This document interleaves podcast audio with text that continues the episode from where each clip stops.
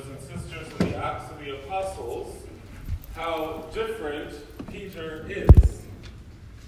The man who denied our Lord three times, the man who abandoned our Lord, his closest friend, when he needed him most, has truly been transformed in the Acts of the Apostles. And when we see him, and as we see him boldly proclaiming and witnessing the good news of salvation, sharing with Israel the, uh, all about Jesus and that he is risen from the dead. He is risen from the dead, as the Acts of the Apostles, as the Gospel reminds us, from St. Luke. It is a very different account than Lazarus. Jesus is not just resuscitated. He isn't just brought back to life from death. He is renewed in life, as we see with the wounds in which he shows and shares with his apostles. The wounds in which he shows them indicates that he wasn't just resuscitated, he didn't just come back to life, but he was truly risen. It is a new life in which he lives. A life in which he is not a ghost, as he says, but he also eats for them so they can recognize alive. And isn't that just a wonderful thing to think about? When Jesus returns into all his glory and heaven is established on earth, we're still going to eat. Isn't that wonderful? That is a wonderful thing. And not only are we going to eat, but there'll be no gaining weight. That's even better because we'll be perfected. You see, this is why we pray longfully for the coming of our Lord. We as believers should be praying every day, Come, Lord Jesus, that He comes to restore what He intended from the very beginning of creation. But, my brothers and sisters, if we do not believe in the power of the resurrection, which for the next six weeks you're going to hear me talking about the power of the resurrection. If we do not believe in the power of the resurrection, then we are going to live a life marred in fear of the unknown, fear of the ultimate pa- our ultimate passing and death. And how sad so many people who profess belief in Christ Jesus are fearful when it comes to thinking about the end times or thinking about the end of their own life. It is indicative of a lack of hope and trust. As Jesus says to the apostles in the gospel today, why are you troubled? And why do you have these questions arise in your heart? Why is it that we fail to believe and to truly trust in the Lord? That is the ultimate question that we reflect upon in this Easter season. Why is it so hard for us to accept and believe the promise that the Lord gave to us? Why do we rather believe the wisdom of the world, which has no contact or understanding of Jesus, than the wisdom which has been handed on to us for over 2,000 years? Where we have seen men, women, and children who would rather sacrifice their own life in this world than to reject their belief in Jesus Christ. Mm. My brothers and sisters, the Protestant church talks about revivals, the revival of faith. My brothers and sisters, we in the Catholic Church are in desperate need of a revival.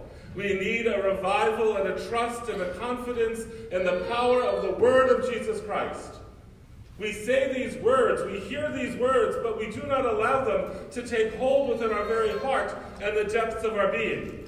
We are like what St. John says in the second reading today where we profess belief in Jesus Christ, but that belief ends with our lips. You can say you love Jesus all you want.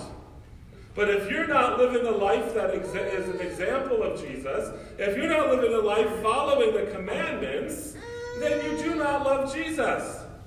You can say all you like, I love you, I love you, I love you, but if you're not living and being a witness of the faith to the world out there, you do not love him. Yes, I said it. But it's not me who said it. It's the apostles. And we see those who were so incredulous about it, because remember in this account of the resurrection, who believed in the resurrection? Who was the only apostle who emphatically believed that Jesus rose from the dead? John. John. John is the only one. Because scripture says he saw the empty tomb and he believed immediately. Not the rest of them. And even so, when they come, when he appears to them, they're all troubled. They're all afraid it's a ghost. Or maybe they're afraid about what is Jesus, what is divine retribution going to do for those who left him and abandoned him. Maybe that's where the fear was coming from.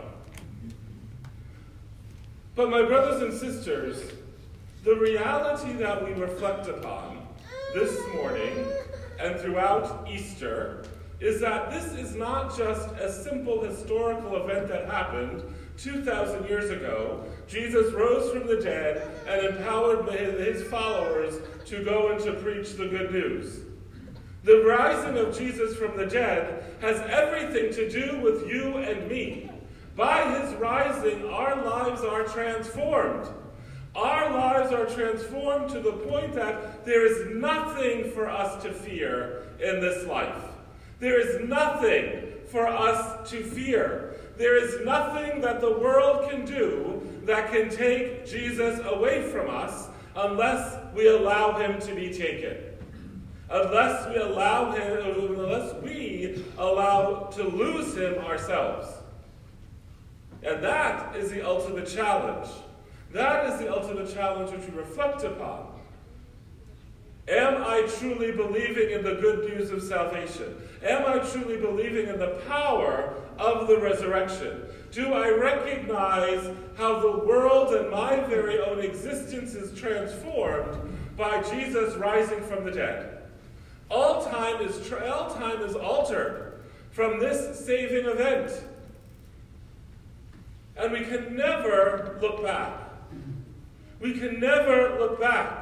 It is always forward with the Lord. As I mentioned last week, our bishop has declared that the dispensation, the attendance of not coming to Holy Mass, being obligatory, is being lifted on the Feast of Pentecost. And so now that we are more comfortable going to stores and to restaurants and to other places out in the world, we should now be coming back to church. And so, therefore, but the, but the other thing we have to reflect upon is that we are creatures of habit. And here I speak to the choir because you're all here. But there are those people who got very comfortable watching Mass on TV in their La-Z-Boy. Maybe even staying in their pajamas and not even getting dressed. Although, as you remember, when I, when I preached, when we were live streaming, I preached that you better make sure you're out of bed, you're up, you're dressed, and you're participating in the Mass even at home. Meaning standing, sitting, kneeling with the rest of the community. If you're going to participate in Mass. Mass is not a spectator sport where we just sit back and watch what's going on. Mass is an active participation. And the active participation does not mean that I have to be speaking all the time, but it means that my mind is engaged with what is taking place and the action of the Mass. My mind is actively participating in the worship of God. And that is what enables us and helps us and aids us in becoming living witnesses to the power of the resurrection. Because through the resurrection, Jesus gives to us that great gift of the Spirit, which you are joyfully waiting in expectation to be renewed in on the Feast of Pentecost. He joyfully, gladly gives us this gift of the Spirit so that not only can we be empowered, but we can truly possess the divine life of God within our very being. That is just awesome. That is just the most marvelous and miraculous thing that takes place through our baptism. And because we are infants when we're baptized, it is somewhat lost on us because we don't reflect upon it enough. We don't think about it enough. If we didn't have pictures, we probably wouldn't even remember it happened necessarily. But that is the greatest miracle in the world that takes place at baptism. When a child is elevated from a creature status, or an adult for that matter, is elevated from a creature made in the image and likeness of God to a son and daughter of God. Do you know who your heavenly Father is? Do you know that your brother is Jesus Christ? Do you know that the Spirit inspires and instills in us an ability to live as witnesses to the Lord? You know, we say all these words, we profess it in the creed, but we never we do not allow the words enough to get into our heart. We keep it up in our head, and it only can go so far in our head. If we keep our faith in our head and our intellect, we're not going to make it. We're not going to make it as faithful people because our, uh, we're going to wane far away. We're going to lose interest. We're going to get bored because it's only up here. The knowledge of our faith must go, must make its movement to our heart. And so what we know in our head is possessed within our heart and lived with our very life.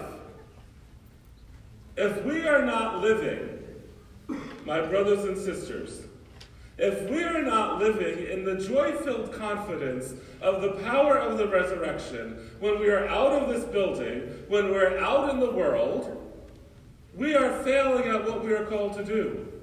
Jesus tells us himself, You are witnesses of these things. We are to be messengers of hope to this world. Do you look at the world we're living in? I'm sure I'm not the only one looking at this world who's looking at it in, in, in, desperation. This world is desperate. This world is hateful. This world is divisive. Why is it? Why is this world so desperate? Why is this world so divisive? Why is it so hateful? You're not going to like the answer. You're not going to like the answer. Because the answer is you and I, who profess belief in Christ Jesus, we are not doing what we're supposed to be doing. We are not being joy filled, living witnesses of faith in the power of the resurrection out in the world. We're allowing the world to dictate to us how to live. We're allowing political correctness to overtake our faith so that we don't even speak it out in the world because of fear. What will people say? What will people think of us? What will people think of me? And we allow that fear to prevent us from doing what we're supposed to do. Did you ever reflect upon the fact that the, the, the Catholic Church, belief in Jesus Christ, had its greatest increase, its greatest surge in its population of numbers of faith filled when men, women, and children were being martyred, when their blood was being shed by the Roman Empire in the early parts of the, of the church's beginning. That's when the church grew, which makes no sense. When you see men, women, and children being killed for their belief in Jesus Christ, you should be out to dodge.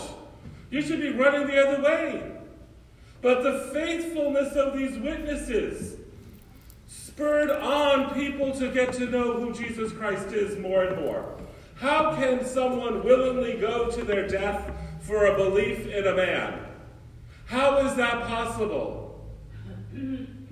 And yet, my brothers and sisters, even to this very day, as I try to tell you all the time, in parts of the world in which we currently live in, in 2021, what we are doing present here in this church is punishable by death. And yet, those churches are packed. Those churches are standing room only. Here, where we have the freedom to worship God, we're empty. And not just empty from pandemic, we're empty before pandemic. And so, my brothers and sisters, what you and I have to recognize, and what we and I have to prepare ourselves for, is that God uses all things for his greater honor and glory. And so, how? How did this past year of this pandemic, how is God going to use that for his greater honor and glory. How are you and I going to be transformed in what we have experienced to trust more confidently the power of the resurrection of God, the power of the resurrection of our Lord and Savior Jesus Christ? We cannot go back to business as usual prior to the pandemic. That's over. We are now in a new time. We need to move forward in faith. We need to boldly go and proclaim and witness the good news of salvation so that we can bring all people to the Lord. Remember, on Good Friday, Jesus died on the cross. He was lifted up so that all people can be drawn to him. How can people be drawn to the cross of Christ if you and I, who are disciples of it, don't share with it with others what we believe and how we have been transformed by the power of the resurrection? So, it's been a while since you've had homework. Your homework assignment. Your homework assignment is to prayerfully reflect this week. What has, what and how has the power of the resurrection transformed your life? How has the power of the resurrection transformed your very life? And you might be sitting there and you might be reflecting this week thinking, it hasn't. And if that's your answer, so be it, but it has. In some way, shape, or form. And so therefore you gotta pray harder. You gotta meditate more. You have to think. You have to think about your life and where you are today. You have to think about your age and where you are and how has it transformed your life. And if you really can say after all that it hasn't, then you have to pray even harder for this upcoming Pentecost, for an outpouring of a renewal of the Holy Spirit within you, that you may allow the power of the resurrection to transform you as it is intended to do for each of us. My brothers and sisters, this is the day the Lord has made. We rejoice and we are glad in it. Jesus is risen from the dead. Alleluia, alleluia. He is truly risen. Alleluia, alleluia. The Father, the Son,